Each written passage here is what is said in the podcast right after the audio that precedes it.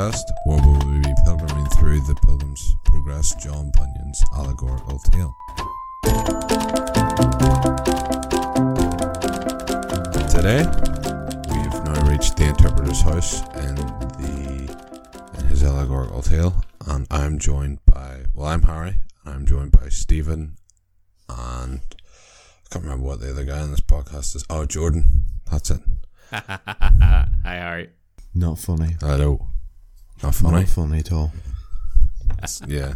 Jordan keeps forgetting my name. It's a bit awkward. Henry, just get on with the podcast, would you? So we've reached the interpreter's house, and effectively, what is happening here? Well, he was told um, in the last episode by Goodwill at the Wicket Gate that this is his next destination. So we got Christian, and he's just arrived in here. So this is a house Yeah. that he gets the, the kind of stay in for a wee bit. Yes. He's welcomed in, and I, it seems like he's given a tour. hmm Would that be a correct understanding of what happens? Yeah, he sort of comes in, meets the owner of the interpreter's house, known as the interpreter, and yeah, he's almost given a. It must be a big house with all these, all these different visions he gets in it. Well, I kind of imagine, you know, like a big stately manor, you know, something like Mount Stewart. Yeah. on the Ards Peninsula in good old Northern Ireland. He's brought in the different rooms and shown kind of the the effects and, and pieces of interest. hmm Yeah, and it's kind of like, you know, you get in. That's like when you're on those tours and you come in and you see the room and you sort of look at it, appreciate it, but then the guide who's with you sort of starts explaining it, and Yeah. it's it's sort of the same here. You get Christian comes in, it sort of describes what's there, and then I think on most occasions you just ask what does it mean. Yeah, it's all you can almost see him. He's got like, uh, yeah, this it's it's more of a a personal guided tour rather than like being given you know those kind of headphone lanyard things that you're given. Yeah, Um, and yeah, most of the time he ends up saying, "What does this mean?" Yeah, it's almost like when you get those people and they just know so much about the house. Yeah. But like you might have younger people helping out in, uh, on the tours, but it's the sort of the older, more experienced people who seem to know all the wee all the wee facts. Yeah, they're not just telling you this is a dining room. That they're like start telling you like wee extra bits. yeah. What do you make of the interpreter? Well, in the edition that I have, might be the same as yours, Stephen, actually, but there's an editor's note when Christian's knocking at the door. It it tells me here that Bunyan portrays the interpreter as an emblem of the Holy Spirit. Yeah. What do you make of that? Do you buy it? Hmm. Harry doesn't sound convinced. I don't know. I think there's something to it. Let me read you um, a little portion that I've that I've pulled up here. There's a website, kenpulsmusic.com slash pilgrim's progress that I've been reading in conjunction with the book and a couple of other resources. But this is what it says here. The interpreter talks to a servant and gets him to light a candle. It says that the candle's representative of the Spirit's work of illumination. And without the candle, Christian could have a tour of the entire house, but it would be dark. He wouldn't be able to see. It wouldn't be of any interest. It wouldn't be of any profit to him. The Spirit works in the life of the Christian Yeah. to illuminate the things that we read in the Bible. Yeah. I mean Paul talks about that, doesn't he, in the New Testament about it's only by the it's only the work of the Spirit that, that causes Yeah. S- a person to be able to understand the things of God. It is the God who commanded light to shine out of darkness, who has shone in our hearts to give us the light of knowledge of the glory of God in the face of Jesus Christ. Yeah. Ah, I suppose that sounds convincing now you've explained it to me. So in light of that then, what do we expect to find in this house? is this the kind of preparatory ground for Christian becoming a Christian? I know we keep talking about whether he's a Christian or not. Mm-hmm. Yeah, I suppose in some ways it is like before someone does uh, make like a sort of statement of faith sort of thing, usually asking a lot of questions. Want to know maybe a few answers beforehand so that they can make a proper decision, not one just necessarily based off feeling or emotional, but also also backed up by by truth. And I suppose in some ways this is what this is sort of like. Yeah, I think there's if we actually you know drill down into when someone becomes a Christian, you know the the confession and the repentance mm-hmm. is a response to the Spirit's Yeah. work, so that you could almost get down to the the micro scale where they are seen maybe as separate things of the Spirit moves and the person responds. You know, at a at a realistic level, they're maybe not separate events, but one has to precede the other. Mm-hmm. And so we've got him coming through after meeting with Goodwill. He is meeting the Holy Spirit and is being prodded and prompted.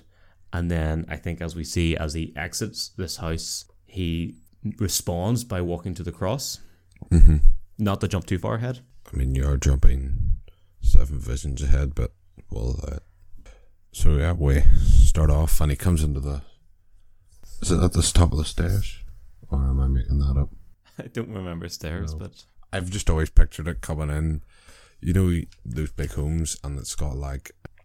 So you come in, you've got a staircase going up, and then it splits and goes off two ways, and there's usually the wall, and then just there's just a big portrait there, and that's where the pastor is. That's what I've always had in my head. Oh, okay. Uh, that's that's very good. Except for it says here they proceeded to a private room and opened the door. Oh, does it actually? Yeah, my bad. Well, that goes that ruins that one. And then Yep. takes them into the next room where it's a bit of a dusty parlor and uh, there's these people cleaning and all the dust comes up into the, the room. Then we go into the next room and there's two little kids known as Passion and Patience. One wants everything now while the other's willing to wait. I wonder which one's which. Mm. Yes. Well, the next one's not actually in the next room. It's just in a place where uh, we see there's a burning wall, A burning wall? fire burning against a wall. You mean like a fireplace? Why do you think it's a fireplace?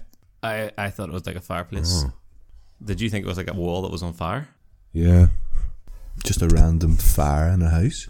But that wouldn't be a good thing to keep going. Yeah. Uh, yeah. so we go into the the next room, which is maybe like uh, the nice room with a wee fireplace, and there's someone trying to put out the fire, but it keeps going. You see, if it's a wall on fire and you have someone trying to put out the fire, that makes them the hero. But I know from reading this that that's not the case. Yeah, right. Okay, Christian. Yes, I was wrong. Ha ha ha. you know, you might be calling someone an arsonist who you maybe shouldn't be calling an arsonist. Mm. But we'll get there. Then he goes into a stately palace. Yeah, is that one kind of like taking him out in a balcony to have a look? Or is this a stately palace within this manor house? I don't know because then he he doesn't really see much there because then he goes up into a new place. He's not in the stately palace though. No, It must be like a balcony yeah. because you can see the top of the palace. Uh-huh. And he's like, "Can we go there?" And he takes him to a room, and then this is where we see our next person, an armored man. And then we kind of contrast that in the next room of a man in an iron cage, almost a man who's lost his faith. And then we've got our final one, which is sort of a vision of the end. Yeah, yeah, this is where we kind of almost hit like the movie Inception, Yeah, where you've got this man with a dream inside this man's dream. mental. Christian saw a picture of a very grave person hang up against the wall, and this was the fashion of it. It had eyes lifted up to heaven, the best of books in his hand. The law of truth was written upon its lips. The world was behind its back. It stood as if it pleaded with man, and a crown of gold did hang over his head. So, who is he? What does he represent? Hmm. But what means this, as a Christian would say? What means this? Well, the interpreter tells us. My edition here ha- has a little side note or an editor's note. The man in the portrait says here it's an emblem of a of a godly pastor or of a a godly example, Yeah. someone for us to to look to and to model. And my um, wee version in the notes goes a step further and says it's actually based off Bunyan's own pastor, John Gifford. John But Gifford. that's who he had that's who he had in mind when he was writing this. Right. So his pastor was John Gifford. Yeah. All right. So that's possibly who he was thinking of when he was writing that. Well, that would make sense if, as we discussed before, with the worldly wise man, he had a very specific anti-pastor in mind. It would mm-hmm. make sense if he's going to kind of illuminate the kind of ideal of a pastor, and he liked his own. That's who he would recall. Mm-hmm. That would be quite an honor. Yeah. Yeah. Why do you think he starts with the portrait? Do you think there's any rationale to it being the first room or the first picture? I don't know. Yeah, it's a short answer. I'm not really sure. I don't know why he's put it first. I always thought it was at the top of the staircase, isn't that right? Oh, here I found a wee bit about John Gifford. Yeah, go ahead. John Gifford was the pastor of the Independent Church in Bedford, who both counselled and ministered to Bunyan during the years of crisis when he wrestled with his own salvation and state. He was a former royalist major in the King's Army. This is how Bunyan describes uh, Gifford in his biography, Grace Abounding. He calls him, he described his ministry as I sat under the ministry of holy Mr. Gifford, whose doctrine, by God's grace, was much of my stability. And when you read that and then you read the portrait, it does sort of fit well. Yeah, so what have we got in the portrait here? We've got eyes lifted up to heaven, which speaks of focus. His eyes, his eyes are fixed upon Jesus. Yeah. And then he's got the best of books in his hand, which I can assume is scripture. Hmm. I think it would be fair to assume, yeah. The same book that Christian is holding at the start of the journey. Mm-hmm. Uh, the law of truth written upon his lips. What do you think that could be construed as? I think it harkens back to is it Malachi? When it talks about the law of truth was was in his mouth.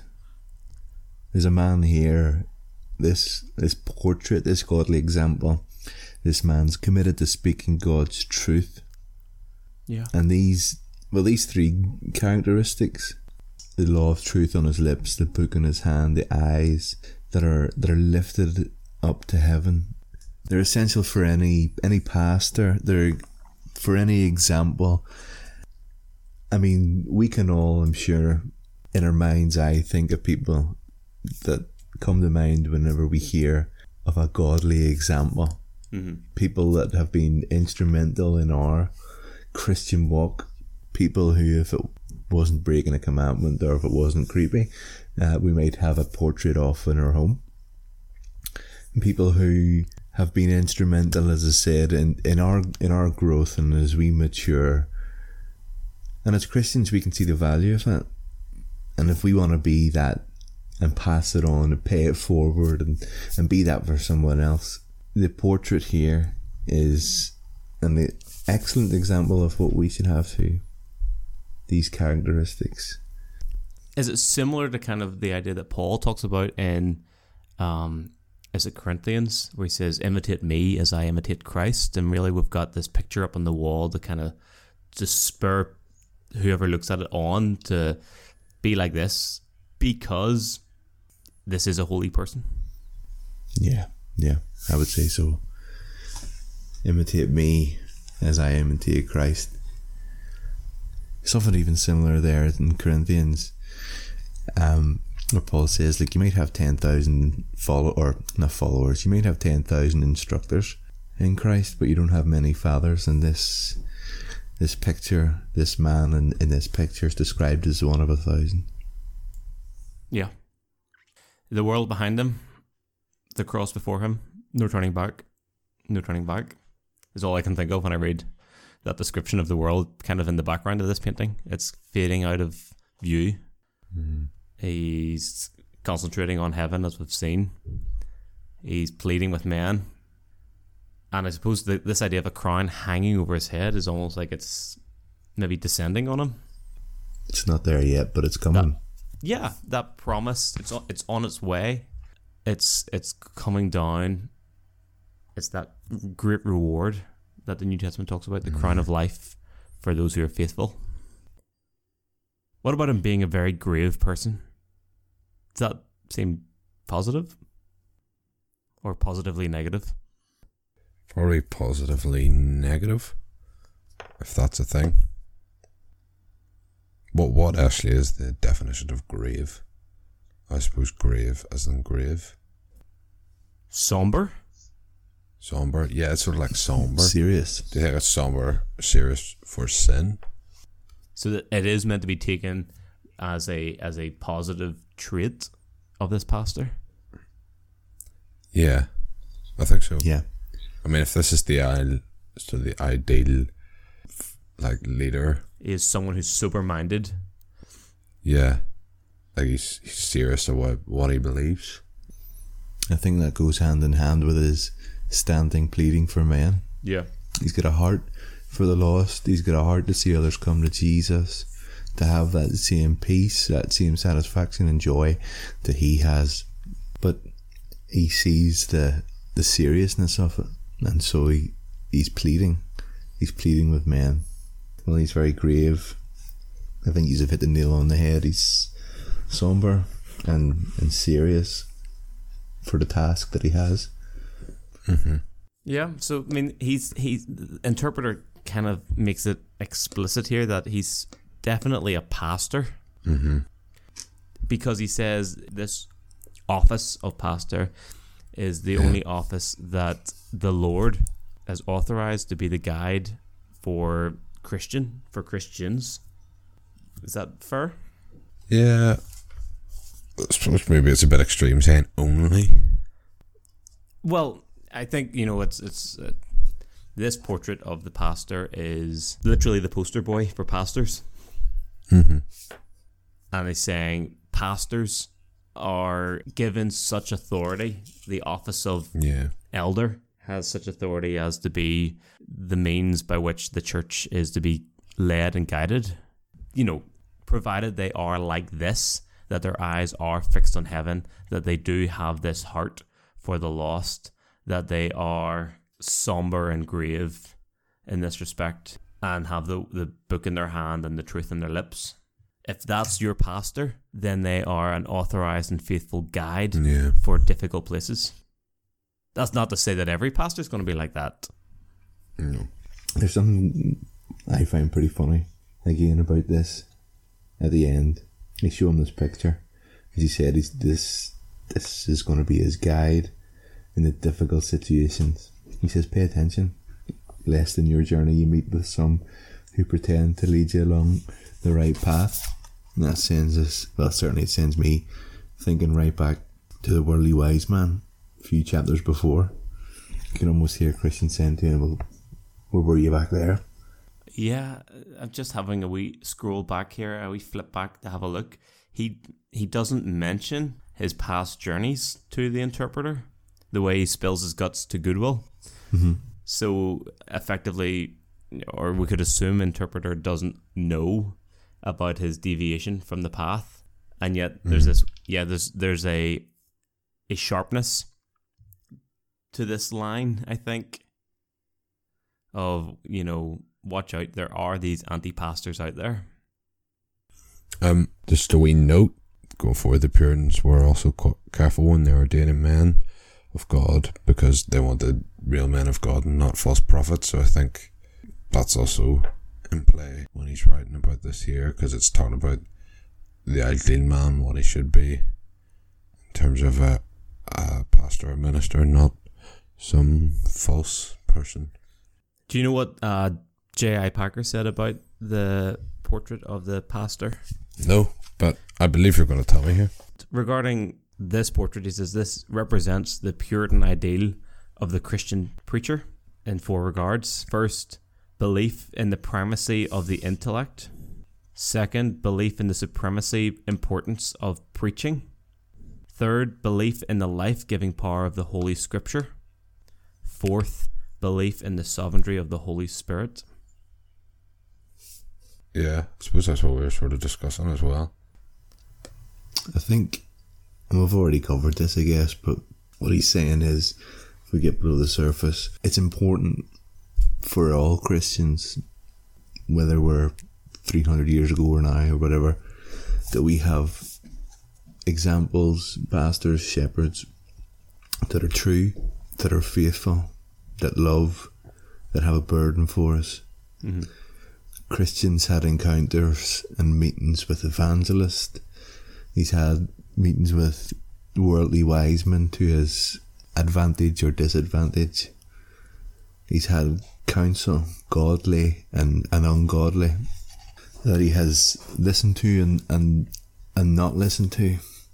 But the the godly pastor, as you've mentioned, it's not one that has been given the office by another man, or it's not one that is signed up to a certain church. It's it's the one that follows these these examples here, who has the world cast behind him, who has that crown of gold hanging over his head, who has that law of truth written on his lips with a book in his hand and his eyes fixed upon Jesus, the, the author, the perfecter, and the finisher of our faith. Yeah. Uh, just looking up here, Colossians, Paul writes to the church in Colossae, Him we preach, warning every man and teaching every man in all wisdom, that we may present every man perfect in Christ Jesus. To this end I also labour, striving according to His working, which works in me mightily. You get a picture there of, of that pastor, that desire to to warn every man to teach and bring up to full wisdom, to be able to present perfectly before God in Christ, um, but doing it in the power of the Spirit, His working in me. This is not just getting the the business card of pastor so that you can kind of have a bit of sway. This Mhm. is is out of deep love and concern for those who are placed in your care. And these also aren't just characteristics that are set aside for ministers and pastors, but these are characteristics that every Christian um, should seek to to harbour and to seek to see flourish and grow in, in their own lives and in their own Yeah. characters. Think of the difference it would make if, and again, not to try and, and correct Bunyan, but the difference it would make if if Christian had this pastor not as a portrait but as a companion or as a as a personal guide. You know, given effectively here by the Holy Spirit to accompany him and to instruct him and to lead him, even if he had him earlier through the slough past carnal policy, there would be such a, a difference. You know, knowing that you have someone like that can make a huge amount of difference in how you grow and how you mature in faith. You can see why there's that almost there's that appeal to having a pastor like that. You know you can lean on and depend.